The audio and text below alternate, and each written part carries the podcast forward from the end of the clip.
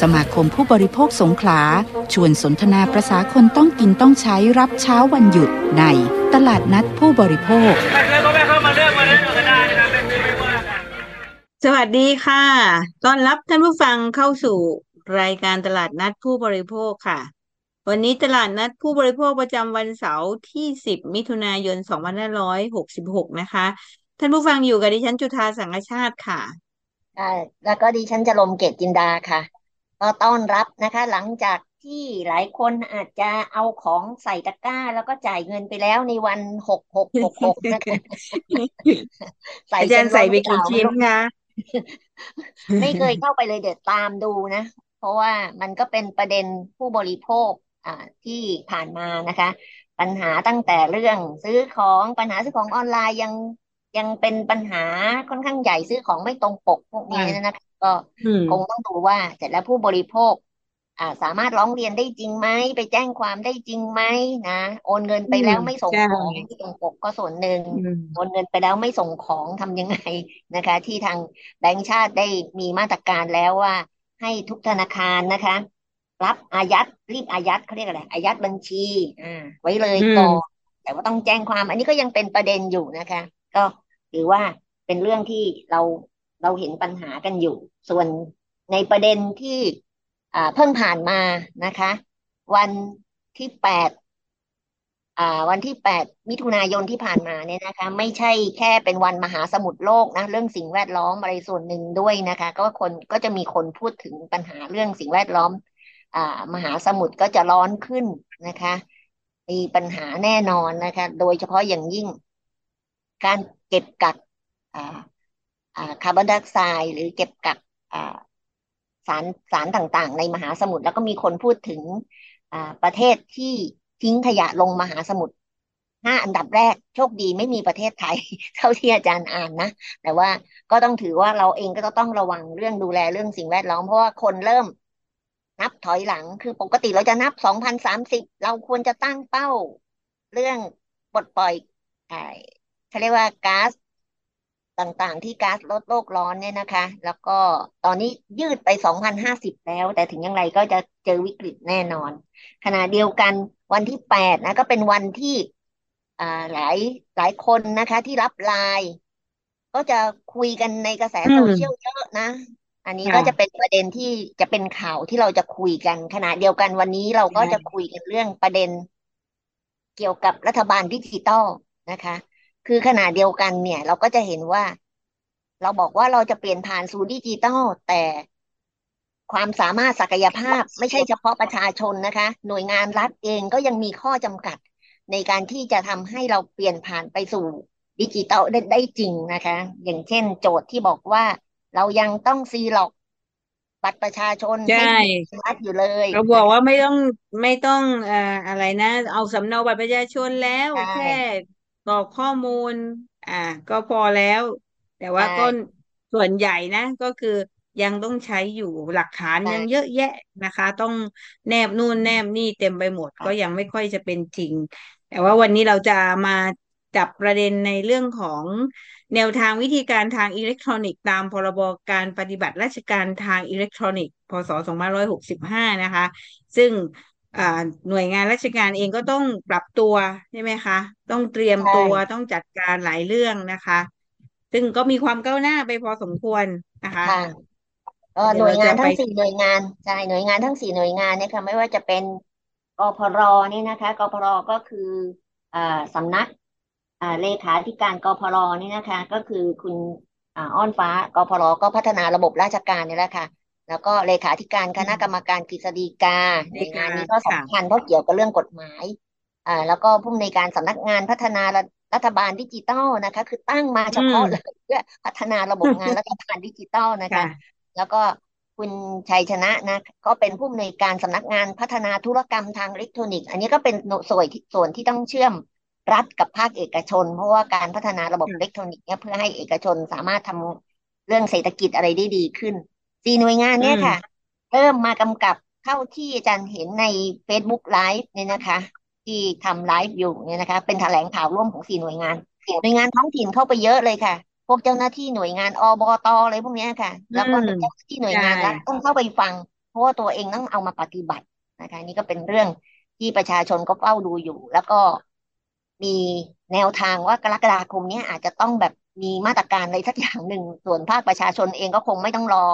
มากนะ ก็ต้องพยายามอัพตัวเองขึ้นมาด้วยค่ะ อันนี้ก็เป็นประเด็นที่เราจะคุยกันในเรื่องจับประเด็นผู้บริโภคค่ะ ค่ะ ในช่วงจับประเด็นผู้บริโภคนะคะ เราจะมาตามประเด็นนี้กัน แล้วก็สำหรับวันนี้ทันข่าวผู้บริโภคเรามีข่าวหลากหลายประเด็นในรอบสัปดาห์ที่ผ่านมาฝากมาฝากท่านผู้ฟังนะคะ เดี๋ยวเราไปตามข่าวในช่วงทันข่าวผู้บริโภคกันค่ะ ช่วงทันข่าวผู้บริโภค ข่าวแรกนะคะ หลังจากที่เรา ตกใจว่าการไฟฟ้าเป็นมิจฉาชีพไปแล้วนะคะจากการที่มีเศษกระดาษติดมากับใบแจ้งหนี้นะคะ เป็น QR code ทุกคนก็คิดว่านี่ของการไฟฟ้าลวงแน่นอน วันที่ 8 มิถุนายนที่ผ่านมานะคะไลน์ BK นะคะ ก็ออกมาต้องมาแจงนะคะ หลังโฆษณาทำความเข้าใจผิด กลายเป็นแชทหลอกกู้เงินนะคะอันนี้ก็กลายเป็นอืมปัญหาต่อผู้บริโภคทั่วไปวุ่นคนวายกันที่พอสมควรนะคะอาจารย์ค่ะ ก็มีข้อสรุปมาเป็นข้อมูลข่าวนะคะ ว่าก็แจงลบโฆษณาแล้วหลังสร้างความเข้าใจผิดว่าเป็นมิจฉาชีพนะคะ ข่าวจากประชาชาติ .net นะคะ ก็เมื่อวันที่ 8 ที่ผ่านมานะคะ บริษัทกสิกรไลน์นะคะ หรือ Line BK ก็ชี้แจงโฆษณาสินเชื่อ Line BK ที่ปรากฏในแอปพลิเคชัน Line ไปว่า มีลักษณะอ่า เป็นข้อความทางไลน์ที่ใส่รูปโปรไฟล์เป็นเบิ้ลปทุมราชเนี่ยนะคะ ศิลปินของอาร์สยาม พร้อมข้อความว่าค่ะร้อนเงินเมื่อไหร่ยืมไลน์ง่ายกว่านะคะ ปรากฏอืมอยู่ด้านบนสุดของหน้าแชทไลน์ซึ่งเป็น ad นะคะ เป็นช่วง ad หรือว่าโฆษณาเนี่ยนะคะ หลังจากที่มีการเผยแพร่ต่างๆ นี่ก็มีคนเข้าใจผิดว่าเป็นการหลอกกู้เงินจากมิจฉาชีพนะคะ บริษัทก็ยืนยันว่าเป็นสื่อโฆษณานะคะ โดย Line BK ให้เป็นที่รู้จักกับคนทั่วไป เบิ้ลปทุมราชเป็นพรีเซนเตอร์ ส่วนหนึ่งนี่เป็นชิ้นงานส่วนหนึ่งเท่านั้นนะคะ ซึ่ง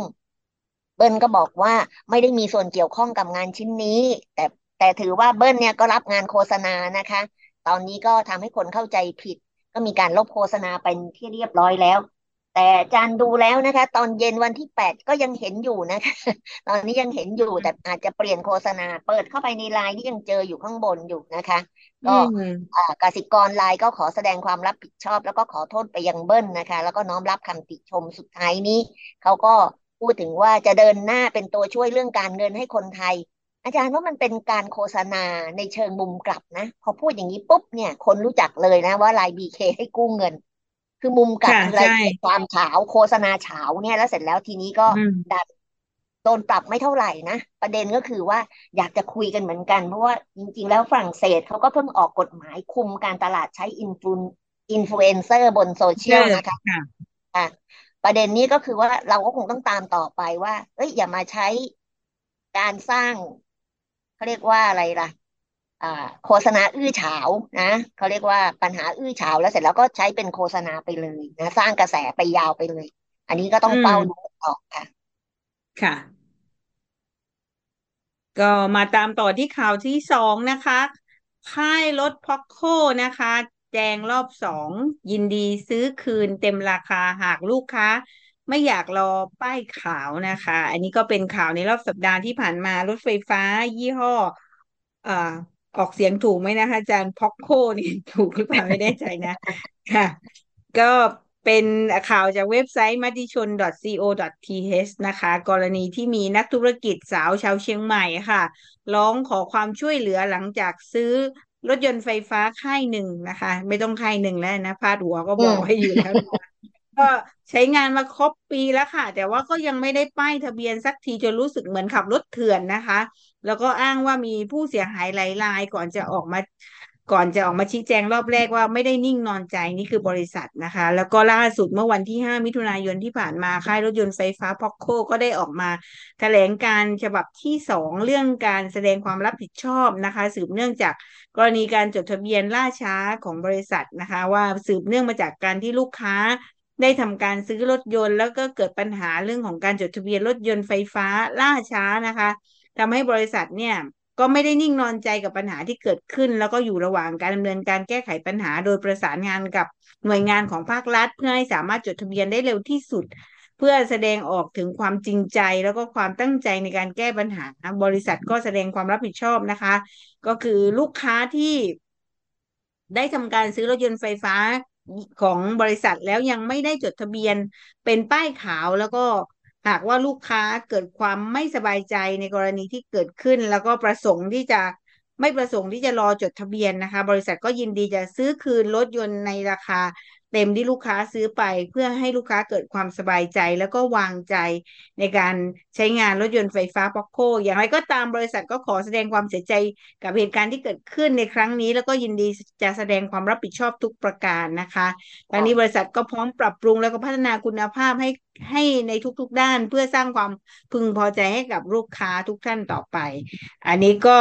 ก็ตอนแรกเห็นข่าวนี้ก็ค่อนข้างตกใจนะ เพราะเราก็สนใจเรื่องไฟฟ้า แต่ว่ามีคนที่ซื้อมาแล้วก็ไม่สามารถจดทะเบียนได้นะคะ อันนี้บริษัทเขาก็ออกมาแสดงความรับผิดชอบนะคะ เดี๋ยวก็ต้องตามต่อว่าหลังจากนี้ปัญหาข้อติดขัด เพราะว่าจริง ๆ รถไฟฟ้าก็น่าจะมีหลายยี่ห้อที่กำลังเปิดตัวในประเทศไทยนะ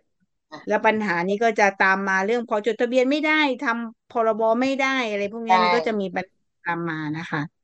ค่ะนี่ก็ถือว่า ถ้าจะสนับสนุนกันจริง ๆ นะคะ ต้องต้องเขาเรียกว่าอะไร สนับสนุนเงินค่าจดทะเบียนด้วยนะอันนี้ถือว่าสนับสนุนให้คนเร่งไปซื้อรถไฟฟ้านะคะ ก็มาข่าวที่สามนะคะ อันนี้เช่นกันค่ะ ถ้าไม่ออกโซเชียลนะ ก็ไม่จัดการหรือว่ายังไงนะก็ทำให้คนต้องพยายามไปโพสต์เองหรือว่าหาหาสื่อโซเชียลที่เป็นเพจดังๆ ที่ไปช่วยต่อเนื่องเนี่ยนะคะ ก็บคสเอาจริงสั่งปรับรถมินิบัส ท่าเรือเกาะเสม็ดห มอชิตสองเหตุขายตั๋วเกินที่นั่งนะคะ นี้ก็มีคนโพสต์เห็นเลยนะคะ ว่าต้องนั่งเก้าอี้สำรอง ซึ่งหมายความไม่มี safety belt ด้วยนะคะ ก็ข่าวจากแบไต .com นะคะ จาก Facebook อยากดังเดี๋ยวจัดให้ภาคภาค part หกนะคะ อันนี้โพสต์ภาพผู้โดยสารที่ใช้บริการรถมินิบัสจากท่าเรือเกาะเสม็ดนะคะ ต้องนั่งเก้าอี้พับเสริมระหว่างทางเดิน เกิดความอึดอัดไม่สะดวกทั้งที่จ่ายเงินราคาเท่ากันนะคะ ซึ่งนายสัญลักษณ์ ปัญญวัฒนลิขิตนะคะ กรรมการผู้จัดการใหญ่ บริษัทขนส่งจำกัดหรือบคสนะคะ ก็เปิดเผยว่าตรวจสอบข้อเท็จจริงกับหน่วยงานที่เกี่ยวข้องก็พบว่ารถดังกล่าวนะคะ เป็นรถตู้โดยสารมินิบัสกรุงเทพระยองบ้านเพนะคะคันหมายเลขเก้าหนึ่งห้าขีดสามสองมมสองต่อทะเบียนสิบหกขีดสี่หนึ่งหนึ่งหนึ่งนะคะ กรุงเทพมหานครของบริษัทพีพีเกาะเสม็ดจำกัด บรรทุกผู้โดยสารเกินจำนวนที่นั่งตามที่ผู้บริผู้โดยสารร้องเรียนจริงนะคะจึงลงโทษตามระเบียบจำนวนเงินห้าพันบาท พร้อมตักเตือนไม่ให้มีการกระทำผิดซ้ำนะคะ แล้วก็ถ้าพบอีกก็จะสั่งพักรถเจ็ดวัน ทั้งนี้ผู้ประกอบการรถร่วมคันดังกล่าวก็เข้าชี้แจง กับสำนักงานขนส่งจังหวัดระยอง แล้วก็ยอมรับผิดนะคะ แล้วก็ ปรับไปห้าพันบาท ตัดแต้มนะคะนี้แต้มก็น่าจะมีผลอยู่ระดับหนึ่งนะคะ ตัดไปยี่สิบคะแนนนะคะ เปรียบเทียบปรับฐานปรับผู้ประกอบการขนส่งฐานไม่ควบคุมดูแลนะคะ ตามเงื่อนไขอีกหนึ่งหมื่นบาทนะคะยังไงก็ตามบคสก็ขออภัยขอบคุณผู้โดยสารที่แจ้งเหตุนะคะ เพื่อจะได้เอามาปรับปรุงประสิทธิภาพ การบริการรถโดยสารต่อไป แล้วก็กำชับให้ผู้ประกอบการรถร่วมนะคะ ทำตามกฎหมาย อันนี้ก็ถือว่าเราควรจะรับเรื่องร้องเรียนได้นะคะ ถ่ายรูปนะบอกเวลาบอกเที่ยวเดินทางนะคะ ถ่ายเขาเรียกว่าทะเบียนรถมาด้วยถ้าทำได้นะคะ ส่งมา ถ้ามีปัญหาในจังหวัดสงขลานะ ส่งมาที่สมาคมได้เลยค่ะ ค่ะ จริง ๆ มีอีกข่าวหนึ่งนะ ประเด็นเรื่องของอรถแล้วมีเก้าอี้เสริมที่เกิดในภาคใต้ที่จังหวัดนครศรีธรรมราช กรณีนั้นก็ถูก ขนส่งเรียกไปปรับเหมือนกันนะคะ ก็เสียค่าปรับไปรู้สึกว่าจะหนึ่งหมื่นห้าพันบาทนะคะ ก็ผู้บริโภคต้องช่วยกันค่ะ เวลาเจอปัญหาแบบนี้ก็ต้องร้องเรียนนะคะ ก็จะทำให้ผู้ประกอบการเนี่ย มีความรับผิดชอบมากขึ้นนะคะ แล้วก็ไม่เอารัดเอาเปรียบกับผู้บริโภคในกรณีแบบนี้ เพราะว่ากรณีรถโดยสารมีโอกาสที่จะเกิดอุบัติเหตุความเสียหาย อาจจะเกิดอุบัติเหตุอะไรต่างๆ ได้นะคะ แล้วคนที่นั่งอยู่ตรงนี้นี่ก็อันตรายเนาะ อันตรายมากกว่าคนที่นั่งที่เบาะเก้าอี้นะคะ มี safety belt คาดเนาะมาตามต่อที่ข่าวที่สี่นะคะสธรับปัญหาขาดแคลนแพทย์ชี้สาเหตุหลักคือผลิตได้น้อยทำแพทย์รับภาระหนักเผยสี่แนวทางแก้ไข เพิ่มค่าตอบแทนสวัสดิการขยายอัตรากำลังส่งเสริมความก้าวหน้านะคะ ข่าวจากเว็บไซต์ thecoverage.info นะคะ ก็เป็นข่าวเมื่อสัปดาห์ที่ผ่านมานะคะ เรียกว่า เอ่อเป็นข่าวค่อนข้างคลึกโครมทีเดียวนะคะ ซึ่งทางนายแพทย์ทวีสินวิษณุโยธินนะคะ รองปลัดกระทรวงสาธารณสุขก็เปิดเผยว่าได้รับมอบหมายจากนายแพทย์โอภาสการกวินพงศ์นะคะปลัดกระทรวงสาธารณสุขให้มาชี้แจง ในฐานะที่รับผิดชอบเรื่องการบริหารกำลังคน โดยปัญหาการขัดแคลนนั้น ไม่ใช่เฉพาะแพทย์วิชาชีพเดียวนะคะ แต่รวมถึงพยาบาลแล้วก็ทันตแพทย์รังสีการแพทย์ด้วยนะคะ ซึ่งนายแพทย์ทวีสินก็บอกว่าปัจจุบันมีแพทย์ทั้งหมดห้าถึงหกหมื่นคนแบ่งอยู่ในในกระทรวงสาธารณสุขราวสองหมื่นหกพันสี่ร้อยคนหรือประมาณสี่สิบแปดเปอร์เซ็นต์นะคะ แต่ว่าต้องรับภาระงานดูแลประชาชน สิทธิหลักประกันสุขภาพแห่งชาติ หรือว่าบัตรทองเนี่ยกว่าสี่สิบห้าล้านคน ซึ่งคิดเป็นเจ็ดสิบห้าเปอร์เซ็นของประเทศนะคะ เมื่อสถานการณ์เป็นแบบนี้ก็ทำให้สัดส่วนแพทย์ต่อประชากรเนี่ย อยู่ที่หนึ่งต่อสองพันคน ขณะที่มาตรฐานของโรคนะคะ อยู่ที่แพทย์สามคนต่อประชากรหนึ่งพันคนนะคะ นอกจากนี้การกระจายแพทย์ตามเขตสุขภาพสิบสามเขตก็ยังพบว่าพื้นที่กรุงเทพมหานครเนี่ย มีสัดส่วนแพทย์ต่อเขตสูงที่สุด แต่ในเขตสุขภาพทางภาคตะวันออกเฉียงเหนือ ก็คือภาคอีสานนะคะ ที่เขตเจ็ดเขตแปดเขตเก้าแล้วก็เขตสิบเนี่ย ก็ได้รับน้อยกว่านะคะ กว่าเขต อื่นๆนะคะ ซึ่งในแพทย์ทวีสินก็กล่าวว่า ในการผลิตแพทย์เนี่ย โดยอ้างอิงจากข้อมูลภาพรวมที่กระทรวงอุดมศึกษาวิทยาศาสตร์ และนวัตกรรมเนี่ยอวเนี่ยมีแผนเสนอรัฐบาลว่าจะผลิตเพิ่มเป็น 3.3 หมื่น ตั้งแต่ปี 2561 ถึง 2570 นะคะ ซึ่งอ่าเฉลี่ยก็คือต้อง3,000คนต่อปีถ้าว่าในจำนวนนี้ทางมหาวิทยาลัยก็อาจจะผลิตได้ไม่ทัน ทางกระทรวงสาธารณสุขจึงได้รับหน้าที่ในการช่วยเหลือในส่วนนี้ด้วยก็คือหนึ่งในสามของเป้าหมายนะคะ หรือหนึ่งหมื่นคน ซึ่งประเด็นนี้เนี่ยก็เรียกว่าในสัปดาห์ที่ผ่านมานี่ก็ร้อนแรงมากนะคะ แล้วก็มีคนพูดถึงปัญหาในประเด็นต่างๆ ที่กว้างขวางนะ เพราะปัญหามันสะสมมานานนะคะ ไม่ใช่เพิ่งจะ เกิดขึ้นนะสะสมมานานแล้วก็เกิดจากเหตุปัจจัยหลาย ๆ เหตุปัจจัยก็คิดว่ากระทรวงสาธารณสุข และก็หน่วยงานที่เกี่ยวข้องนี่คงจะช่วยกันหาทางในการที่จะหาทางออกกับประเด็นนี้นะคะ เพราะว่าก็อยากให้แพทย์เองเขาก็ทำงานแบบมีความสุขนะ จะได้ดูแลผู้ป่วยดูแลประชาชนได้อย่างมีประสิทธิภาพเราคงต้องฟังข้อมูลจากหลาย ๆ ที่นะคะ ตัวแพทย์เองหลายหลายกลุ่มเขาก็ให้ข้อมูลต่างกันนะคะ อ่าหลายกลุ่มก็พูดถึงเรื่องการกระจายบุคลากร บางกลุ่มเขาก็พูดถึงเรื่องการจัดการบริหารจัดการในโรงพยาบาลเองนะคะ ไม่ใช่แค่เรื่องมันมีหลายประเด็นหลายปัจจัยมากนะคะ มารวมรวมกันนะคะมาข่าวที่ห้านะคะ อันนี้ค่ะ กระทบหมดแน่นอนแล้วก็ต้องเป็นกระแสที่ทุกคนต้องช่วยกันนะคะ ก็ข่าวจากการที่สห รัฐอาหรับเอมิเรตส์นะคะหรือ UAE นะคะจะเป็นเจ้าภาพ COP 28 นะคะจับมือกับ EU สหภาพยุโรปนะคะรณรงค์ให้ประชาคมโลกหันมาพึ่งพาพลังงานหมุนเวียนให้มากขึ้นนะคะ อันนี้เป็นข้อมูลจากเดอะสแตนดาร์ดนะคะ ก็อย่างที่บอกไปแล้วนะคะ ว่าสหรัฐอาหรับเอมิเรตส์จะเป็นเจ้าภาพนะคะว่าด้วยการจัดประชุมว่าด้วยสภาพ สภาพภูมิอากาศนะคะ COP 28 ในช่วงปลายปี 2023 นี้นะคะ จับมือกับ EU รณรงค์ให้ประชาคมโลก มาใช้พลังงานหมุนเวียนมากขึ้นแทนการพึ่งพาพลังงานเชื้อเพลิงฟอสซิลนะคะ ซึ่งทั้งสองภูมิภาคนี้ก็จะร่วมกันสร้างหลักประกันและเดินหน้าสนับสนุนประเด็นดังกล่าวอย่างเต็มที่นะคะ ให้ประชาคมโลกเพิ่มการพึ่ง พาพลังงานหมุนเวียนเป็นสามเท่านะคะ อันนี้แล้วก็เพิ่มประสิทธิภาพการใช้พลังงานขึ้นอีกสองเท่าก็คือว่าพยายามให้คุ้มกับพลังงานที่ใช้นะคะ โดยภายในปี 2030 ก็จะมีส่วนสำคัญในการสนับสนุนการเปลี่ยนผ่านไปสู่ระบบพลังงานที่ปราศจากการใช้เชื้อเพลิงฟอสซิลในอนาคตนะคะ พยายามจะลดการใช้น้ำมงน้ำมันนะคะก๊าซธรรมชาติต่างๆนะคะ ก็ จะตั้งกองทุนจัดการความเสียหายที่ไม่อาจแก้ไขได้ ซึ่งเกิดจากการเปลี่ยนแปลงสภาพภูมิอากาศนะคะ อันนี้โดยเฉพาะในกลุ่มประเทศที่เปราะบาง ซึ่งเบื้องต้นยังไม่ได้ข้อสรุปว่าจะบริหารกองทุนนี้อย่างไรมาจากภาคส่วนไหนนะคะ ซึ่งการประชุมขอบ 27 ที่ผ่านมาที่อียิปต์นะคะประชาคมโลกก็ล้มเหลวในการผลักดัน ข้อตกลงยุติการใช้เชื้อเพลิงฟอสซิลสาเหตุจากการเปลี่ยนแปลงสภาพภูมิอากาศเนื่องจากบรรดาประเทศต่างๆ ก็ยังพึ่งพาการส่งออกน้ำมัน พลังงานฟอสซิล ในระยะเวลานี้ แล้วก็เงินลงทุนมหาศาลในการเปลี่ยนผ่านด้านพลังงาน ประเทศแต่หลายประเทศก็เริ่มแสดงจุดยืนทยอยยุติการใช้พลังงานฟอสซิลแล้วนะคะ เช่น เนเธอร์แลนด์ ชิลี นิวซีแลนด์ หมู่เกาะมาร์แชลล์นะคะ อีกหลายประเทศที่เปราะบางต่อวิกฤต การเปลี่ยนแปลงสภาพภูมิอากาศโลกก็เริ่มแถลงการณ์ในเดือนพฤษภาคมที่ผ่านมาระบุว่า เราจะต้องทำให้ยุคสมัยที่พึ่งพาเชื้อเพลิงฟอสซิลสิ้นสุดลง และเลิกใช้พลังงานฟอสซิลในท้ายที่สุดค่ะ เพราะว่ากลุ่มประเทศเปราะบางเนี่ยค่ะพอเกิดอะไรนี้ก็จะได้รับผลกระทบก่อนเลยค่ะ ประชาชนก็จะล้มตายจากพายุไซโคลนซึ่งเกิดการจากการเปลี่ยนแปลงภูมิอากาศเนี่ยนะคะ ตายกันทีเป็นพันเป็นหมื่นก็อยู่แถวประเทศ กลุ่มเปราะบางนี่แหละค่ะไม่ใช่ประเทศร่ำรวยนะคะค่ะมาตามที่ข่าวสุดท้ายนะคะ ผู้ว่ากทมเปิดประชุม Bangkok Health Zone โซนนิ่งนะคะ ครั้งที่สองย้ำลุยเดินหน้าปีที่สองพร้อม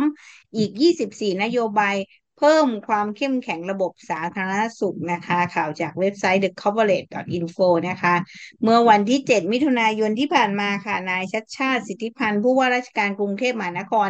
เป็นประธานเปิดการประชุมเชิงวิชาการ Bangkok Health Zoning ครั้งที่ 2 แล้วก็ร่วมรับฟังการเสวนาแลกเปลี่ยนประเด็นกรุงเทพมหานคร ระบบสุขภาพที่ดีไม่มีทางทำคนเดียวนะคะ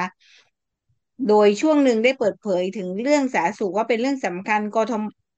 ของกทมควบคู่กับเรื่องของการศึกษา ซึ่งเป็นหัวใจของการลดความเหลื่อมล้ำนายชัดชาติกล่าวว่าปัญหาด้านสาธารณสุขของกทมก็คือมีหลายหน่วยงาน ที่มีการให้บริการทางสาธารณสุข และมีเตียงเพียง 13%ของเตียงทั้งหมด ที่เหลือเป็นของโรงพยาบาลสังกัดกระทรวงสาธารณสุข โรงพยาบาลมหาวิทยาลัยโรงพยาบาลเอกชน ซึ่งหากย้อนไปในช่วงต้นโควิด -19 นี่ก็จะเห็นว่ามีปัญหาในเรื่องของการประสานงาน เพราะฉะนั้นจึงมีแนวคิดจะแบ่งกรุงเทพออกเป็นเจ็ดโซน โดยในแต่ละโซนก็จะมีเครือข่ายระบบชุมชนอาสาสมัครสาธารณสุข หรือว่าอสสนะคะคลินิกชุมชนอบอุ่น ศูนย์บริการสาธารณสุข ไปจนถึงระดับโรงพยาบาลที่ให้บริการเฉพาะทาง หากเราสามารถประสานงานกับเครือข่ายเหล่านี้ได้ และมีความเข้มแข็งรวมถึงสร้างความไว้วางใจให้แต่ละหน่วยย่อยก็จะทำให้การบริหารบริการไร้รอยต่อมากขึ้น แต่ก็เชื่อว่าเรื่องนี้ไม่ใช่เรื่องง่ายสุดท้ายแล้ว กทมก็ดูแลได้เพียงหน่วยงานในสังกัดส่วนหน่วยงานของเครือข่ายอื่น ก็ต้องอาศัยความร่วมมือกันจึงได้ ได้เน้นย้ำว่าจะทำอย่างไรให้เกิดประโยชน์กับทุกฝ่ายและประชาชนได้ประโยชน์สูงสุดนะคะว่าอย่างน้อยรู้สึกว่ามันเป็นแนวโน้มที่ดีนะคะอาจารย์สำหรับคนที่อยู่ในกรุงเทพมหานครนะคะ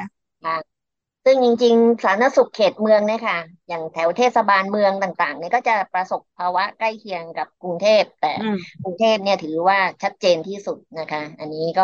คงต้องดูกันนะคะ เพราะว่า ปัญหาการจัดการด้วยระบบสปสช ก็มาช่วยได้เยอะนะคะ อันนี้ก็จะคล้ายๆกับสถานการณ์มันไม่น่าจะจัดการไม่ได้นี่ถ้ากรุงเทพสนใจประเด็นนี้ก็จะมีกองทุนสุขภาพท้องถิ่นอีกเยอะนะคะ ที่ช่วยกันทำได้ค่ะ อืม ก็สำหรับข่าวที่เรานำฝากท่านผู้ฟังนะคะ ก็สามารถติดตามเพิ่มเติมได้ที่ทาง เพจ Facebook ของสมาคมผู้บริโภคสงขลานะคะ ในช่วงหน้าเราจะมาตามกันต่อในช่วงจับประเด็นผู้บริโภคนะคะ เป็นเรื่องของแนวทางวิธีการทางอิเล็กทรอนิกส์ตามพรบการปฏิบัติราชการอิเล็กทรอนิกส์พศ 2565 ซึ่งอันนี้เราก็จะได้รู้ความก้าวหน้าของเรื่องของทางราชการกับเรื่องของอิเล็กทรอนิกส์นะคะ ว่าก้าวหน้าไปถึงไหนยังไง เดี๋ยวเรามาตามกันในช่วงหน้าค่ะ ช่วงนี้เราพักกันสักครู่ค่ะ หนึ่งเสียงที่มาเดี่ยว อาจมีพลังแค่ระดับหนึ่งเสียง แต่หนึ่งเสียงที่ส่งเสียงพร้อมกัน ย่อมเปลี่ยนพลัง เพราะเป็นเสียงแห่งมหาชน สมาคมผู้บริโภคสงขลาเชื่อมั่นว่า เราทุกคนสามารถร่วมมือกันสร้างสังคมให้ดีขึ้นได้ไม่รู้จบ และพร้อมเตรียมตัวรับกระแสโลกที่พลิกผันได้อย่างเท่าทันและมั่นคง ทั้งเรื่องสุขภาพ มาตรฐานการดำรงชีวิต สินค้าและบริการ ระบบสาธารณูปโภคพื้นฐานและการสื่อสาร ส่งเสียงเล็กๆ มารวมพลังกับเราได้ที่ สมาคมผู้บริโภคสงขลา หน่วยงานประจำจังหวัดสงขลา สภาองค์กรของผู้บริโภค 074 254 542 และเพจหน่วยงานประจำจังหวัดสงขลา สภาองค์กรของผู้บริโภค ช่วงจับประเด็นผู้บริโภค กลับเข้าสู่ช่วงจับประเด็นผู้บริโภคนะคะ อย่างที่บอกไว้ว่า วันนี้เราจะมาตามกันในเรื่องของแนวทางวิธีการทางอิเล็กทรอนิกส์ ตามพรบการปฏิบัติราชการทางอิเล็กทรอนิกส์พศ2565 นะคะ นี่ก็เป็นประเด็นที่มีพรบมาตั้งแต่ปี2565 นะ แล้วก็ตอนนั้นจำได้เลยนะคะ อาจารย์ว่ารู้สึกว่าเออดีจังเลยต่อไปเราไม่ต้องใช้บัตรประชาชนนะสำเนาบัตรประชาชนเพราะว่า ตอนหลังเนี่ยข้อมูลความเป็นส่วนตัวของเรา เราก็ไม่แน่ใจเลยว่าหลุดออกไปจากไหนยังไงบ้าง เพราะว่าไปแต่ละหน่วยงานเราก็ต้องเอาบัตรประชาชนอ่าใส่สำเนาให้เขาหรือว่าบัตรอื่น ๆที่เกี่ยวข้องนะคะสำเนาทะเบียนบ้านนู่นนี่นั่นอะไรเงี้ยนะก็รู้สึกว่าตอนนั้นเนี่ยรู้สึกว่าเออดีต่อไปก็จะได้ไม่ต้องใช้ประชาชนในไปกระจายอยู่ตามที่ต่างๆ แต่ว่าเอาข้าจริงที่ผ่านมาก็ในหลายหน่วยงานก็ยังต้องใช้ ใช่ไหมใช่คะยังใช่ขอเขาเลยต้บัองตรปมีระกาชารชเตรียมหน่วยงาน คือปัญหาก็คือหน่วยงานยังไม่มีความพร้อม ซึ่งอันนี้เป็นวงแถลงการณ์แล้วก็มีการเสวนาของสี่หน่วยงานหลักนะคะสี่หน่วยงานหลักก็คือกพรนะคะ แล้วก็อ่ากฤษฎีกาซึ่งดูเรื่องกฎหมายเนี่ยนะคะอ่าแล้วก็สำนักงานพัฒนารัฐบาลดิจิทัล แล้วก็ผู้อำนวยการสำนักงานพัฒนาธุรกรรมทางอิเล็กทรอนิกส์ก็ได้คุยกันกระตุ้นนะคะแล้วก็ทั้งสี่หน่วยต้องต้อง คือรู้สึกเขาจะทำรถโชว์ไปด้วยนะคะ ว่าจะทำยังไงให้ให้หน่วยงานอืมเนี่ยอ่าเปลี่ยนแปลงระบบกระดาษเป็นระบบนี้ได้ แล้วก็ดูแลข้อมูล Big Data ที่เป็นข้อมูลสำคัญนะคะให้มันเชื่อมโยงกันได้โดยที่ไม่ทำข้อมูลส่วนตัวของของข้อมูลต่างๆเนี่ยก็หลุดออกไปในสาธารณะ อันนี้ก็เป็นหน้าที่สำคัญของหน่วยงานรัฐเช่นกันค่ะค่ะ ซึ่งเดี๋ยวเราจะไปติดตามรับฟังกันนะคะ ว่าแต่ละหน่วยงานมีข้อมูลมีความเห็นอย่างไรบ้าง ซึ่งก็จะมีทางคุณอ่ออ้อนฟ้าเวชชาชีวะเลขาธิการกพลนะคะ มีนายประกรณ์นินประพันธ์เลขาธิการคณะกรรมการกฤษฎีกา มีดร สุพจน์เทียนวุฒินะคะ ผู้อำนวยการสำนักงานพัฒนารัฐบาลดิจิทัลนะคะ แล้วก็ดรชัยชนะมิตรพันธ์นะคะผู้อำนวยการสำนักงานพัฒนาธุรกรรมทางอิเล็กทรอนิกส์นะคะ เดี๋ยวเราไป ติดตามรับฟังพร้อมกันค่ะ ขออนุญาตนำทุกท่านเข้าสู่ในช่วงของการกล่าวชี้แจงโดยผู้บริหารจาก4หน่วยงาน ขอเรียนเชิญผู้บริหารทั้ง4ท่านขึ้นสู่เวทีค่ะลำดับแรกขอเรียนเชิญนางสาวอ้อนฟ้าเวชชาชีวะ เลขาธิการกพร นายประกรณ์นินประพันธ์ เลขาธิการคณะกรรมการกฤษฎีกา นายสุพจน์เทียรวุฒิผู้อำนวยการสำนักงานพัฒนารัฐบาลดิจิทัล และนายชัยชนะมิตรพันธ์ผู้อำนวยการสำนักงานพัฒนาธุรกรรมทางอิเล็กทรอนิกส์ ลำดับแรกนะคะ จะขอเรียนเชิญนางสาวอ้อนฟ้าเวชชาชีวะ เลขาธิการกพรกล่าวชี้แจงแนวทางการขับเคลื่อน การปฏิบัติงานของหน่วยงานภาครัฐ เพื่อนำไปสู่ดิจิทัล for better life ค่ะขอเรียนเชิญค่ะ ค่ะ ก็ขอสวัสดีทุกท่านนะคะที่อยู่ในห้องประชุมนี้แล้วก็ที่รับชมทางออนไลน์นะคะ ก่อนอื่นดิฉันบอกดิฉันก็ต้องขอบอกว่าดิฉันดีใจนะคะที่ได้เป็นส่วนในการขับเคลื่อนร่วมกับทั้ง 4 หน่วยงานนะคะในการที่จะทำให้พรบปฏิบัติราชการอิเล็กทรอนิกส์เนี่ยเกิดผลจริงๆก่อนอื่นเนี่ยต้องขอเรียนว่าการพัฒนาระบบราชการหรือตัวราชการเนี่ยเป็นงานที่รองรับประเทศทั้งประเทศดูแลคนทั้งประเทศ การทำงานตรงนี้ต้องมีหลักการทำงานที่มีประสิทธิภาพนะแล้วก็เป็นไปตามหลักที่เราเรียกว่า good governance หรือว่าหลักธรรมาภิบาล อันนี้ดิฉันก็รับฟังมาจากท่านอดีตเลขาธิการกพรนะคะท่านให้นโยบายกับดิฉันเอาไว้ก่อนที่ท่านจะทิ้งดิฉันไว้ที่กพรนะว่า เราต้องขับเคลื่อนระบบราชการว่าเป็นหน่วยงานที่ขับเคลื่อนเรื่องของ good governance governance นะคะ for better life หมายถึงทำยังไงที่จะขับเคลื่อนให้เกิดธรรมาภิบาลในการทำงานของราชการ เพื่อชีวิตที่ดีขึ้นของทุกคนในสังคม ไม่ใช่ชีวิตที่ดีขึ้นของเราคนเดียวภาครัฐนะคะหมายถึงผู้รับบริการของเราคือประชาชนก็ต้องมีชีวิตที่ดีขึ้น สิ่งที่ดิฉันได้รับโจทย์จากท่านประกรณ์มาวันนั้นก็คือเราจะทำยังไง ที่จะเกิด good governance ได้จริง ๆ ดิฉันก็มาหารือคุยกับท่านสุพจน์นั่นแหละค่ะแล้วก็คนพบว่าสิ่งที่สำคัญที่สุดคือการทำภาครัฐของเราให้เป็นดิจิทัล government เพราะว่าหลักธรรมาภิบาลไม่ใช่เฉพาะมีเฉพาะเรื่องของการป้องกันการทุจริตอย่างเดียว แต่มันหมายรวมถึงการมีความรวดเร็วในการให้บริการ ความคุ้มค่าในการให้บริการ ความโปร่งใส การตรวจสอบได้ และบริการนั้นต้องตอบสนองความต้องการที่แท้จริง ดิฉันเชื่อว่าทุกคนไม่สามารถปฏิเสธได้ว่าตัวดิจิทัลกอ v เมนต์นั้น มันไม่ได้ตอบโจทย์นี้ แต่มันคือคีย์สำคัญค่ะที่ให้เกิด Good Governance จริงๆนะคะดิฉันก็เลยแอบ ปลี่ยนชื่อนิดนึงว่าเป็นวันนี้เราที่เรามาคุยในทีมที่เรียกว่าเป็น Digital Government for Better Life นั่นเองนะคะ ที่ผ่านมาถามว่าเราทำกันตรงนี้ไหมจริงๆทำกันมานานแล้วนะคะดิฉันก็ค้นพบตอนว่าเรื่องนี้ภาครัฐเราพยายามขับเคลื่อนเรื่อง digital government มานานแล้วล่ะ แต่มันยังชักช้ามันไปไม่ได้สักทีเพราะอะไรนะคะ ก็ต้องขอเรียนนะว่าที่ผ่านมาเนี่ย ทางสำนักงานกพรเนี่ยพยายามขับเคลื่อนใน part ในส่วนของผู้รับบริการเป็นหลักคือเรียกว่าเรื่องของ digital service เป็นหลักนะคะเพื่อจะให้การให้บริการของประชาชนเนี่ยได้รับความบริการที่รวดเร็วยิ่งขึ้น แล้วก็เป็นมุ่งเน้นเรื่อง e-service จริงๆทำมาตั้งแต่ก่อนหน้าสมัยท่านประกรณ์แล้วแต่จนถึงดิฉันเนี่ยแต่มันไม่ค่อยคืบหน้า มันมีปัญหาประสาทเยอะค่ะ แต่โชคดีค่ะสองสามปีที่ผ่านมาเรามีตัวช่วยชื่อคุณโควิดนะคะ คุณโควิดมาปุ๊บเนี่ยนะคะทุกหน่วยงานดิจิทัลพร้อมทันทีท่านรองอธิพันธ์ยืนยันได้นะคะเราทำตรงนี้ด้วยกันเราจะรู้เลย สิ่งที่ปรากฏให้เห็นเลยนะคะถ้าเราเมื่อกี้เปิดสไลด์ถูกแล้วค่ะ ความพึงพอใจของภาครัฐ ปรับโฉมไปทันทีเลยค่ะ ความพึงพอใจของภาครัฐเนี่ยจากเดิมเนี่ยอยู่ระดับที่ประมาณน่าจะเจ็ดสิบกว่าพอเริ่มใช้ digital service ขึ้นมาถึงระดับแปดสิบกว่าและที่น่าสนใจคือ การให้บริการออนไลน์ เป็นด้านที่มีความพึงพอใจสูงนะคะจริงๆด้านที่มีความพึงพอใจสูงจะมีสองด้านคือ การให้บริการของเจ้าหน้าที่ภาครัฐ ซึ่งเป็นเรื่องที่น่าชื่นชมมาก แสดงว่า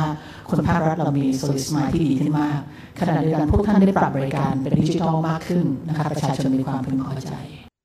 นะมุ่งเน้นมีการกำหนด agenda ที่สำคัญอยู่ 12 agenda แล้วว่าวันนี้เราเข้าใจว่าทุกท่านได้ทดลองทำแล้วนะ ThaiD คือดิจิทัลบัตรประชาชนดิจิทัลนะคะตรงนี้ก็เป็นอเจนดาหนึ่งที่สำคัญนะคะอยู่ในสไลด์หน้าถัดไปนะคะก็คือเป็นอเจนดาที่รัฐบาลได้ขับเคลื่อน ถามว่าขับเคลื่อนกันเนี่ยเหนื่อยมากแล้ว แต่เราก็ยังเจอปัญหาอีกเพราะตอนที่เราพัฒนาเรื่องอีสื่อเราจะพบว่าปัญหาที่สำคัญคือมีกฎหมายที่เป็นอุปสรรคอยู่ 85 ฉบับ วันนั้นดิฉันก็กุ้มใจคุยกับท่านประกรณ์ทำยังไง ท่านประกรณ์เสกได้ค่ะท่านออกพรบปฏิบัติราชการทางอิเล็กทรอนิกส์ค่ะเสกทีเดียวค่ะ กฎหมาย 85 ฉบับเป็นง่อยไปทันที สามารถติดต่อประชาชนติดต่อเราทางอิเล็กทรอนิกส์ได้เราเองสื่อสารกันเองเจ้าหน้าที่ภาครัฐก็ว่าด้วยทางวิธีการทางอิเล็กทรอนิกส์ได้ ซึ่งในส่วนนี้นะครับเป็นเหตุว่าเราต้องออกตัววิธีการ ทางอิเล็กทรอนิกส์นะคะเพื่อจะเดี๋ยวช่วยเปิดสไลด์หน้าถัดไปนะคะค่ะข้ามไปได้เลยไปหน้าถัดไป ไปหน้าสุดท้ายเลยค่ะ คือเรื่องของวิธีการอิเล็กทรอนิกส์นะคะเพื่อจะกำหนดให้มีมาตรฐานในการติดต่อสื่อสารกันระหว่างเรากับประชาชน ระหว่างเรากันเอง คือเจ้าหน้าที่ภาครัฐด้วยกันเอง การอนุมัติอนุญาตต่างๆ ต่อไปเป็นเป็นดิจิตอลได้หมดเลย การจ่ายเงินทั้งหลายทั้งปวงนะคะ ซึ่งวิธีการอิเล็กทรอนิกส์เหล่านี้ค่ะจะกำหนดมาตรฐานในเรื่องของข้อมูล ในเรื่องของการสื่อสาร การเชื่อมโยงกัน รวมถึงสิ่งที่ที่ฉันเชื่อว่าทุกท่านกังวลมากคือเรื่องความปลอดภัยนะคะซึ่งในวันนี้ก็เป็นโอกาสอันดีค่ะ เพราะว่าท่านประกรณ์ท่านจะเล่าเกี่ยวกับเรื่องของฝั่งกฎหมายเป็นอะไรอย่างไรนะคะที่จะมาปลดล็อกตรงนี้ ท่านดรสุพจน์ก็จะมาพูดในเชิงเทคนิคนะคะแล้วก็ท่านดรชัยชนะ ซึ่งท่านจะเชี่ยวชาญเรื่องความปลอดภัยเป็นเลิศนะคะก่อนที่จะยกงานนี้ไปให้ทาง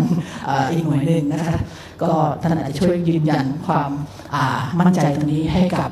ผู้ที่รับฟังในวันนี้ได้นะคะก็อย่าลืมนะคะวันนี้เนี่ยเราจะเข้าใจถึงวิธีการอิเล็กทรอนิกส์ที่ทางคอรมอได้เห็นชอบแล้ว แต่สิ่งที่สำคัญมากนะคะ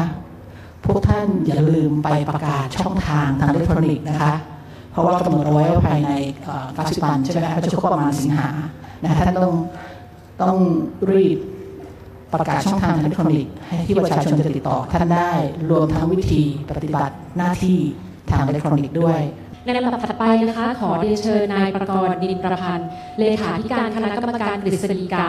กล่าวชี้แจงถึงความสำคัญของพระราชบัญญัติการปฏิบัติราชการทางอิเล็กทรอนิกส์ พศ 2565 ขอเรียนเชิญค่ะ สิ่งที่สำคัญที่สุดนะครับณวันที่ที่เราจำเป็นจะต้องก้าวเดินไปข้างหน้า อยากจะเล่าให้พวกเราฟังว่า โลกหมุนไปข้างหน้าเร็วมาก และสิ่งที่เร็วมากที่สุดคือเรื่องเทคโนโลยีนะครับ การดำเนินการการปฏิบัติราชการของเรานะครับ การให้บริการของเรา กับพี่น้องประชาชนนะครับ ถ้าเรายังคงทำแบบเดิมเนี่ย เราจะถูกเปรียบเทียบตลอดนะครับ ทุกวันนี้ผมผมเชื่อว่าไม่มีใครในห้องนี้ไม่เคยสั่งอาหารทางโทรศัพท์ถามว่าทำไมเอกชนทำได้ทำไมภาครัฐทำไม่ได้ นั่นคือนั่นคือแรงบันดาลใจของรัฐบาลที่บอกว่ารัฐบาลก็ต้องทำได้เหมือนกันนะครับ เอกชนก็ยังทำได้เลยทำไมเราทำไม่ได้เนาะ สั่งของตอนนี้อยู่ที่ไหน คนขับไปถึงร้านแล้ว คนขับรออาหารอยู่ ตอนนี้คนขับออกมาแล้ว มีแผนที่ติดตามว่าตอนนี้อยู่ไหน อีกห้านาทีออกไปรอหน้าประตูบ้านได้เลยทำไมเอกชนทำได้รัฐทำไม่ได้ ถามว่านั่นคือนั่นคือการดูถูกเหยียดหยามหรือเปล่าประชาชนเขาเริ่มรู้สึกว่ารัฐบาลล้าหลังปัญหาที่สำคัญที่สุดของระบบการใช้ระบบดิจิทัลในภาครัฐคือกฎหมาย เพราะกฎหมายแบบดั้งเดิมเนี่ยเขาจะไปเขียนว่าการอนุมัติอนุญาตออกใบอนุญาตเห็นชอบอะไรต่างๆ นานาเหล่านี้เนี่ยจะต้องมายื่นส่งต่อเจ้าหน้าที่นะครับมาด้วยตัวเองลำบากกว่านั้นยังไม่พอยังต้องทำสำเนา เอกสารมาอีกห้าหกชุดเจ็ดชุด เอามาทำอะไร ในเมื่อเอกสารที่ต้องการทั้งหมดเนี่ยล้วนเป็นเอกสารที่ทางราชการออกให้ทั้งสิ้นนะครับ อันนี้มันเป็นเพนพอยท์ที่เราพบจากชาวบ้านนะครับแล้วก็เป็นเพนพอยท์สำหรับผมด้วย ผมเคยไปทำธุรกรรมในส่วนราชการแห่งหนึ่งนะครับ ปรากฏว่ารีควายให้ผมถ่ายสำเนาโฉนดที่ดิน มันเก่าเป็นใบเท่าบ้านเนี้ยแล้วถ่ายย่อมาก็ไม่ได้ ต้องถ่ายใบเท่าบ้าน ก็ถามว่าทำไมล่ะ ก็อธิบายให้เขาฟังนะ ผมผมผมผมยกตัวอย่างเรื่องโฉนดที่ดินนะครับ ว่าจะได้อธิบาย ไหนๆก็ไหนๆละขอเสียเวลาหน่อยเถอะ ไม่ต้องจับเวลานะครับ ได้ได้เนาะระบบทะเบียนเนี่ยนะครับมันมีสองระบบนะครับ ระบบที่หนึ่งเนี่ยเราเรียกว่าระบบ inscription คือจดไว้ที่ที่ตัวทรัพย์นะครับ อย่างเช่นอนุสาวรีย์เคยเห็นไหมฮะเขาจะมี inscription inscribe ชื่ออะไรตายเมื่อไหร่เกิดเมื่อไหร่เป็นเจ้าของโดเมนนั้น property นั้นนู่นนี่นะปึ๊บนี่คือ inscription อีกระบบหนึ่งคือ transcription ทุกคนเรียนจบจะต้องได้ใบ transcript นึกออกไหมฮะ transcript เนี่ยจะมีต้นฉบับอยู่ที่หน่วยงาน อีกฉบับหนึ่งเนี่ยเขาจะให้เราไว้นะครับ ถามว่า transcript ของเราเนี่ยเวลาเราไปยื่นสมัครงานเนี่ยแม้กระทั่งราชการนะ เขาจะต้องตรวจสอบกลับไปที่ต้นสังกัดไหม เขาต้องตรวจสอบ นี่คือระบบ transcript นะครับเพราะเป็นระบบ transcript ตัวที่เรามีอยู่เป็นแต่เพียงการอ้างสิทธิ์หรือแสดงสิทธิ์ในเบื้องต้นเท่านั้น เหมือนกับโฉนดที่ดินก็เหมือนกันโฉนดที่ดินจะมีต้นขั้วอยู่ที่หอทะเบียนที่ดินนะครับเราเรียกว่าตัวต้นฉบับ เวลาเราจะจดทะเบียนเกี่ยวกับทรัพย์ เราจะต้องไปจดทะเบียนที่ที่ดินนะ ถูกไหม เพราะฉะนั้นมันโนพอยที่จะบอกว่า คุณต้องมีสำเนาไปด้วย ก็ในเมื่อคุณมีต้นฉบับอยู่แล้วอะอันนี้เป็นตัวอย่างนะครับ แล้วถามว่าชาวบ้านที่ไหนเขาจะมีเครื่องถ่ายเอกสารอยู่ที่บ้าน มันไม่มี อันนี้เป็นภาระกับพี่น้องประชาชนนะครับ อย่างมาก อันนี้เป็นเพนพอยที่ที่เจ็บปวดกันเป็นสิบสิบปีมานานนะครับ เราก็คิดว่าเราจะทำยังไง สิ่งที่พยายามทำกันในชั้นแรก ๆ คือขอมติคอรมอ นะครับว่าจะขอเลิกใช้สำเนาทะเบียนต่างๆ ได้ไหมนะครับคำสั่งคอสชก็มี มติคอรมอก็มีนะครับ ก็ยังมีหน่วยปฏิบัติทางบ้านเนี่ยยังไม่เข้าใจก็ยังเรียกเอกสารอยู่ เหตุผลก็คือว่ากฎระเบียบยังไม่ได้แก้นะครับ เพราะฉะนั้นสิ่งที่เรามองเห็นก็คือว่ากฎระเบียบนี่คือปัญหาหลักที่ท่านเลขาอ้อนฟ้าบอกว่า เอ๊ะ มันมีกฎหมายตั้ง 8 9 0 ฉบับนะ ที่จะต้องดำเนินการแก้ไขต่างๆนานาเหล่านี้แล้วจะทำยังไง ถ้าขืนแก้ทีละฉบับสงสัยเราทั้งสี่คนรวมทั้งน้องๆ ในห้องนี้และที่อยู่ทางบ้าน คงจะกะเกษียณไปกันจนหมดแล้วนะครับ เราก็เลยคิดว่า เพราะฉะนั้นออกกฎหมายกลางหนึ่งฉบับเขากลัวอะไรของทางอิเล็กทรอนิกส์เนี่ยมันใช้เป็นเอกสารหลักฐานทางราชการไม่ได้ เพราะนั้นหลักการประการที่หนึ่งของกฎหมายฉบับนี้คือหนึ่งกำหนดวิธีการให้ยื่นส่งทางอิเล็กทรอนิกส์ได้ อีโมงอีเมลอะไรต่างๆ ได้หมดไลน์เลยได้หมดนะครับเราต้องมีช่องทางที่ท่านเลขาอ้อนฟ้าบอกว่าเมื่อสักครู่นี้บอกว่าเราต้องมีช่องทางรับนะพอเขาส่งมาปุ๊บเราจะปฏิเสธไม่ได้ อันนี้ข้อที่หนึ่งคือต้องมีช่องทางนะครับ มีช่องทางเสร็จเราจะรับโดยวิธีการทางอิเล็กทรอนิกส์ได้ อันที่สองก็คือรับรองความชอบด้วยกฎหมายของสิ่งที่เขาส่งมานะครับ ถ้าเขาเลือกที่จะยื่นส่งเอกสาร ขออนุมัติ อนุญาตใบจดแจ้งอะไรต่างๆนะนะชำระเงินทางอิเล็กทรอนิกส์เราถือว่านั่นเขาแสดงเจตนาแล้ว รัฐมีหน้าที่ที่จะต้องรับคำขอนั้น และคำขอนั้นชอบด้วยกฎหมายด้วย นี่คือสาระสำคัญของกฎหมายฉบับนี้ เพราะฉะนั้นน้องๆที่ฟังอยู่ทางบ้านนะครับ ที่อยู่ตามพื้นที่นะครับที่อยู่ตามท้องถิ่นต่างๆอปทต่างๆ บัตรนี้เนี่ยสำเนาเอกสารไม่ต้องรับนะครับ บัตรนี้สำเนาเอกสารไม่ต้องรับ ถ้ารับเรียกรับสำเนาเอกสารจากเขาเมื่อไหร่ เราอาจจะมีความผิดตามกฎหมาย การปฏิบัติราชการทางอิเล็กทรอนิกส์ได้ด้วยซ้ำไป ผมไม่อยากให้พวกเราจะต้องมาเป็นทุกข์เป็นร้อนเกี่ยวกับเรื่องนี้นะครับ การทำงานในเรื่องนี้เนี่ยถามว่าพอเป็นรัฐบาลอิเล็กทรอนิกส์รัฐบาลดิจิตอลขึ้นมาแล้วเนี่ยมันจะเกิดอะไรขึ้น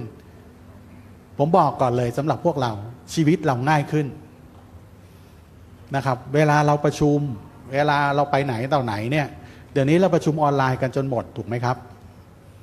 กระทั่งที่มาวันนี้ต้องขอบคุณมากที่ได้กรุณามาด้วยตัวเอง ปกติผมเชื่อว่า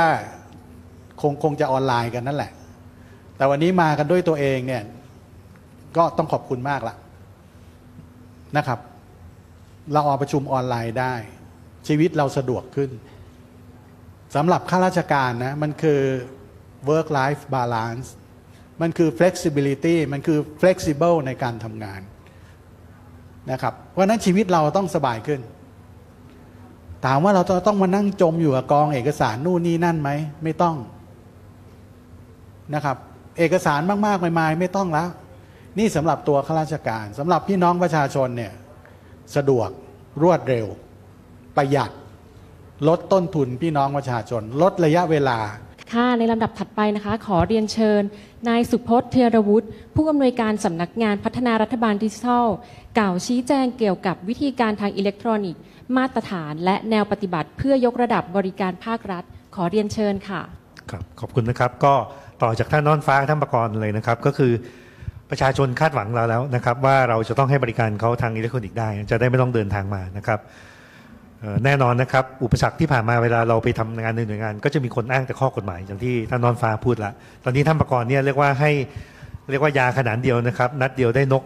หลายตัวเป็น 10 ตัวเลยนะครับ เพราะฉะนั้นตอนนี้ไม่มีข้ออ้างอีกต่อไปแล้วนะครับ ว่าเราทำไม่ได้เพราะว่าติดกฎหมาย ปัญหาก็จึงอยู่ที่ว่าถ้างั้นเราต้องทำยังไงนะครับเพราะในพรบฉบับนี้เนี่ยท่านประกรณ์ก็ร่างมาอย่างดีเลย บอกว่าต้องทำวิธีการทางเทคนิคเสนอให้คอรมออนุมัตินะครับ ซึ่งตอนนี้คอรมออนุมัติแล้วนะเพราะฉะนั้นวันนี้เนี่ยเราจะมาคุยกันแล้วว่าถ้าท่านก็อยากทำประชาชนก็อยากได้ วิธีการต้องทำอย่างไรนะครับ เพราะฉะนั้นก็จะเป็นเรื่องที่ทางดีเจร่วมกับสามหน่วยงานทั้งหมด4หน่วยงานนะครับโดยเฉพาะเอ็ด้าเนี่ยเราก็เลยทำวิธีการทางเทคนิคมาเรียบร้อยนะครับ เวลามองนะครับในฐานะที่ท่านเป็นหัวหน้าหน่วยงาน ไม่ว่าท่านจะเป็นหน่วยงานเล็กใหญ่แค่ไหนก็ตามนะครับ ผมเชื่อว่าส่วนใหญ่พวกเราเป็นผู้บริหารกันเนี่ยหลักใหญ่คือถามว่าเอ๊ะเราต้องทำแค่ไหนถึงเราเรียกว่าเป็นจุดที่ประชาชนรับได้นะครับ เราก็เข้าใจว่าความพร้อมหน่วยงานแต่ละหน่วยงานเนี่ยไม่ไม่เท่ากัน เพราะฉะนั้นเนี่ยเราจะเริ่มจากหน่วยงานที่ยังไม่เคยทำอะไรมาเลยนะครับ หรือยังคิดว่าตัวเองไม่มีความพร้อมเนี่ย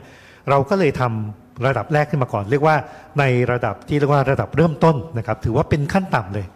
ขั้นต่ำแปลว่าอะไรแปลว่าทำยังไงก็ได้ขอให้ประชาชนติดต่อท่านผ่านทางอิเล็กทรอนิกส์ก็ได้ก่อนนะก็ทำเป็นอีเมลนะครับหรือว่าทำเป็นโซเชียลเน็ตเวิร์กเนี่ยเอาง่ายสุดเลยคืออีเมลนะครับเพราะว่าเรามี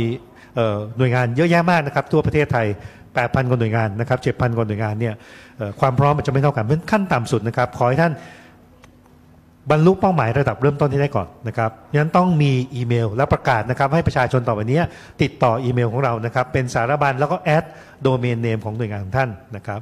ขั้นตอนที่2นะครับท่านต้องกำหนดเจ้าหน้าที่ที่มารับผิดชอบเรื่องนี้นะครับ จะได้มาช่วยกันดูว่าเมื่อมีเรื่องเข้ามาแล้ว จะต้องส่งต่ออย่างไรดำเนินการอย่างไร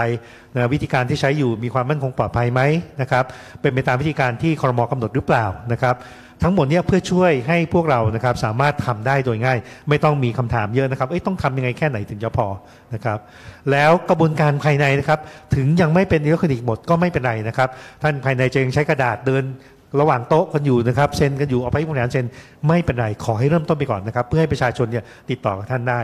แต่เวลาท่านส่งเอกสารอนุมัติอนุญาตต่างๆนะครับก็ส่งกลับไปทางอีเมลที่ทางคนที่มาติดต่อเนี่ยได้แจ้งเอาไว้นะครับแล้วก็ท้ายที่สุดนะครับ ทุกอย่างที่ท่านเคยอนุมัติอนุญาตออกไปนะครับ ต้องมีช่องทางให้คนมาตรวจสอบได้นะครับ เราต้องเผยแพร่ไปนะครับ จะเป็นไฟล์ Excel เป็นอะไรอย่างง่ายก็ได้ขึ้นที่เว็บไซต์ไว้ก่อนนะครับ หรือจะส่งทางอีเมลก็สุดแล้วแต่เพื่อให้ประชาชนเนี่ยสามารถเข้าถึงได้ เพราะฉะนั้นอย่างที่ท่านประกอบพูดนะครับ ไม่ได้ยากนะครับท่านสามารถทำได้เริ่มต้นได้นิดเดียว ตอนนี้มีหน่วยงานที่มาขึ้นทะเบียนอีเมลกับทางดีเจนะครับตั้งแต่ตอนที่เราประกาศพรบ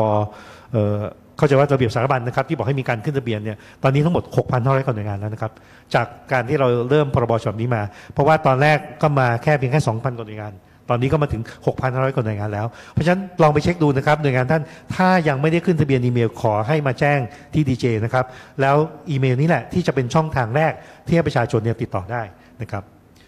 สำหรับหน่วยงานที่ขั้นต่ำนี้มีแล้วนะครับ เราอยากจะยกระดับนะครับ ทุกหน่วยงานจะต้องทำให้ไปสู่ระดับมาตรฐานนะครับ อันนี้เราในช่วงเริ่มต้นเท่านั้นเองที่เรายอมให้ทำเริ่มต้นไปก่อน แต่หน่วยงานไหนที่คิดว่าผ่านเริ่มต้นไปแล้วเนี่ยไปสู่ระดับมาตรฐานนะครับ หมายความว่าอะไรเป็นหน่วยงานที่เรามีเว็บไซต์อยู่นะครับ หรืออาจจะมีแอปพลิเคชันนะครับให้สามารถเข้าถึงได้นะครับหัวหน้าหน่วยงานก็แค่ประกาศว่าเราใช้เว็บ เช่นสัมภากรนี่เขามีอยู่แล้วนะครับ ก็มีเว็บใช่ไหมครับที่สามารถจะ ยื่นได้นะครับยื่นภาษีได้เป็นต้นนะครับ ก็สามารถประกาศได้เลยนะครับจำนวนเจ้าหน้าที่เหมือนกันนะครับ วิธีการส่งเรื่องภายในหน่วยงานนะครับ ถ้ามีระบบสารบัญอิเล็กทรอนิกส์ระบบการอนุมัติอนุญาตอะไรก็ตามที่ทำเป็นระบบแล้วก็ใช้งานได้ ส่งออกไปนะครับทางอีเมล หรือให้มาดาวน์โหลดจากเว็บไซต์นะครับและท้ายที่สุดนะครับการแสดงฐานข้อมูลใบอนุญาต อาจจะให้มีการสอบถามได้นะครับ เช่นคีย์เลข 13 หลักเราเช็ดสิทธิ์เลือกตั้งเราอย่างนี้เป็นต้นนะครับ ก็สามารถจะแสดงผลแสดงข้อมูลออกมาได้นะครับ ทั้งหมดนี้นะครับ รายละเอียดเนี่ยเดี๋ยวในเซสชันต่อไปก็จะมีพูดถึง แล้วก็มีเอกสารนะครับ ให้สามารถเปิดดูได้เลยนะครับ ว่าเอวิธีการรับข้อมูลจากทางประชาชนทำยังไงนะครับ วิธีการส่งกลับทำอย่างไร การลงลายมือชื่ออิเล็กทรอนิกส์ทำอย่างไรเนี่ยได้ทำไว้หมดแล้วนะครับในเอกสารซึ่งสามารถเช็คได้ที่เว็บไซต์ของดีเจนะครับเป็นวิธีการที่สนับสนุนวิธีการที่ผ่านคอรมอมานะครับในนี้ก็จะประกาศหมดเลยว่าระดับเริ่มต้นให้ทำอย่างไร ระดับมาตรฐานให้ทำอย่างไรนะครับดูอ้างอิงได้หมดนะครับ นอกจากนี้นะครับในเรื่องของเว็บไซต์นะครับเราก็มีการทำมาตรฐานเว็บไซต์ภาครัฐออกมานะครับเพื่อให้เราจะได้เห็นว่าเป็นเว็บไซต์ที่มีความมั่นคงปลอดภัยนะครับแล้วก็ข้อมูลเปิดเนี่ยเราสามารถแสดงผลให้ประชาชนเนี่ยเข้าถึงได้โดยง่ายนะครับแล้วจริงๆเนี่ยเราก็จะเน้นในเวอร์ชั่นต่อไปด้วยนะครับร่วมกับทางกระทรวงดีเนี่ยก็คือทำให้เเรียกว่า บุคคลนะครับต่างๆนะครับที่มีความเเรียกว่ามีมีความพิการนะครับสามารถเข้าถึงข้อมูลเว็บไซต์ได้นะครับในรูปแบบที่อ่านได้โดยสะดวกเข้าถึงได้โดยสะดวกเป็นต้นนะครับและแน่นอนนะครับในระดับที่เป็นมาตรฐานขึ้นไปแล้วนะครับ สิ่งที่ท่านประกอบพูดว่าเอ๊ะเราประชาชนไม่ต้องเอาเอกสารมาเนี่ยมันจะทำได้สำเร็จก็ต่อเมื่อหน่วยงานเราต้องเชื่อมต่อกับหน่วยงานอื่นนะเช่น เชื่อมกับกรมการปกครอง เพื่อเราจะได้ยืนยันตัวตนนะครับได้ว่าประชาชนที่มาติดต่อเนี่ยเป็นคนคนนั้นจริงนะครับ การเชื่อมต่อตรงเนี้ย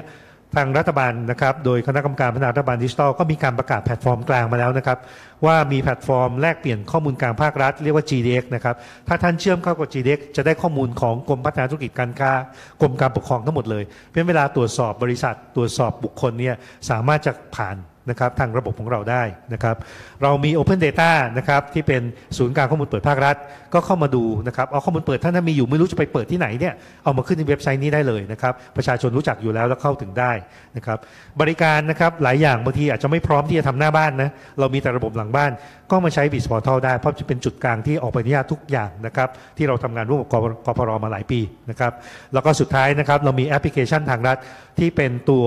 สำหรับรวบรวมบริการสุขภาพประชาชนทั้งหมดเลยเพราะฉะนั้นแทนที่หน่วยงานท่านจะต้องเสียเวลาไปพัฒนาแอปพลิเคชันตัวเองนะครับสามารถนะครับทำระบบหลังบ้านเนี่ยมาเชื่อมกับแอปพลิเคชันทางรัฐได้เลยนะครับไม่จำเป็นต้องไปทำแอปพลิเคชันซ้ำซ้อนขึ้นมาอีกนะครับเป็นทั้งหมดเนี้ยก็จะเป็นแพลตฟอร์มนะครับที่ทาง DGA ได้ร่วมกับหน่วยงานต่างๆเนี่ยพัฒนาขึ้นมาที่สับสนุนให้ท่านเนี่ยสามารถทำตามพรบฉบับนี้ได้โดยรวดเร็วนะครับ ไม่ต้องไปเสียเวลาทำทุกอย่างเริ่มใหม่จากศูนย์นะครับสำหรับท้องถิ่นเองนะครับ เราก็มีระบบท้องถิ่นดิจิทัลนะครับที่ลำดับถัดไปนะคะ จะขอเรียนเชิญนายชัยชนะมิตรพันธ์ค่ะ ผู้อำนวยการสำนักงานพัฒนาธุรกรรมทางอิเล็กทรอนิกส์ กล่าวชี้แจงในเรื่องของวิธีการทางอิเล็กทรอนิกส์ มาตรฐานและแนวปฏิบัติที่นำมาใช้ได้กับทั้งภาครัฐ และภาคเอกชน ขอเรียนเชิญค่ะครับ สวัสดีครับ ก็จริงๆ แล้วพี่ๆ ทั้ง 3 คนเนี่ยพูดครบหมดแล้วนะครับ องค์ประกอบของการอ่า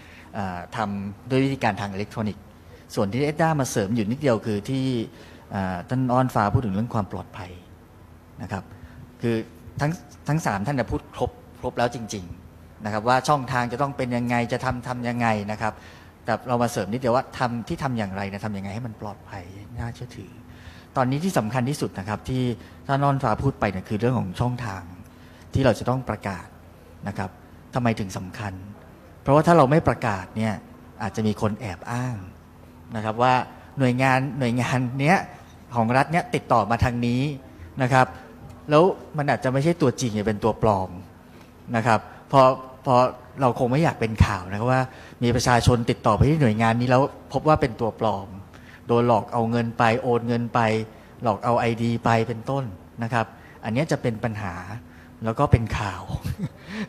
นอกจากนอกจากจะไม่ได้ทำตามกฎหมายแล้วเนี่ยก็ยังจะทำให้ประชาชนขาดความขาดความเชื่อมั่นนะครับอันนี้ยจำเป็นแล้วก็เร่งด่วนนะครับว่าหน่วยงานเราเนี่ยถ้าจะให้ประชาชนให้หน่วยงานรัฐอื่น ๆ เอกชนติดต่อเข้ามาเนี่ยติดต่อทางช่องทางไหนนะครับ ก็ควรจะทำให้ชัดเจนนะครับว่ามีกี่ช่องทางช่องทางใดบ้าง แต่ละช่องทางเนี่ยใช้ติดต่ออะไรได้บ้าง แล้ว ที่สำคัญนะครับถ้าถ้าจะตรวจสอบนะครับว่าช่องทางของเราเนี่ยเป็นช่องทางจริงไหมเนี่ยควรจะมีวิธีการให้ตรวจสอบด้วย ว่าตรวจสอบอย่างไร เพื่อให้มั่นใจว่าที่เราติดต่อมาเนี่ยตัวจริงนะครับ แล้วก็อีกหลายอีกสองสาอย่างนะครับที่หลายคนมักจะถามกันนะครับ อย่างแรกก็คือว่าเราจะรู้ได้อย่างไรว่าว่าตัวจริง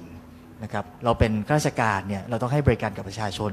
บางอย่างเราให้ข้อมูลไปเราก็ไม่ได้กังวลหรอกว่าใครเอาข้อมูลไปเพราะเป็นข้อมูลสาธารณะนะครับ แต่บางบริการเป็นบริการในเชิงการใช้สิทธิ์ เป็นต้นเราก็ต้องมีการตรวจสอบสิทธิ์ต้องรู้ว่าคนที่มาเนี่ยตัวจริงหรือเปล่านะครับคนที่เขาเข้ามาใช้บริการเราเนี่ยเขามีสิทธิ์ในการรับบริการนั้นไหมนะครับ ซึ่งที่ผ่านมาเราเราก็มักจะใช้ตัวบัตรประชาชนนะครับในการที่จะยืนยันตัวตนนะครับเวลาเราไปหน่วยงานของรัฐเขามักจะขอดูบัตรประชาชน แล้วก็ในอดีตหลายหน่วยงานก็จะขอสำเนา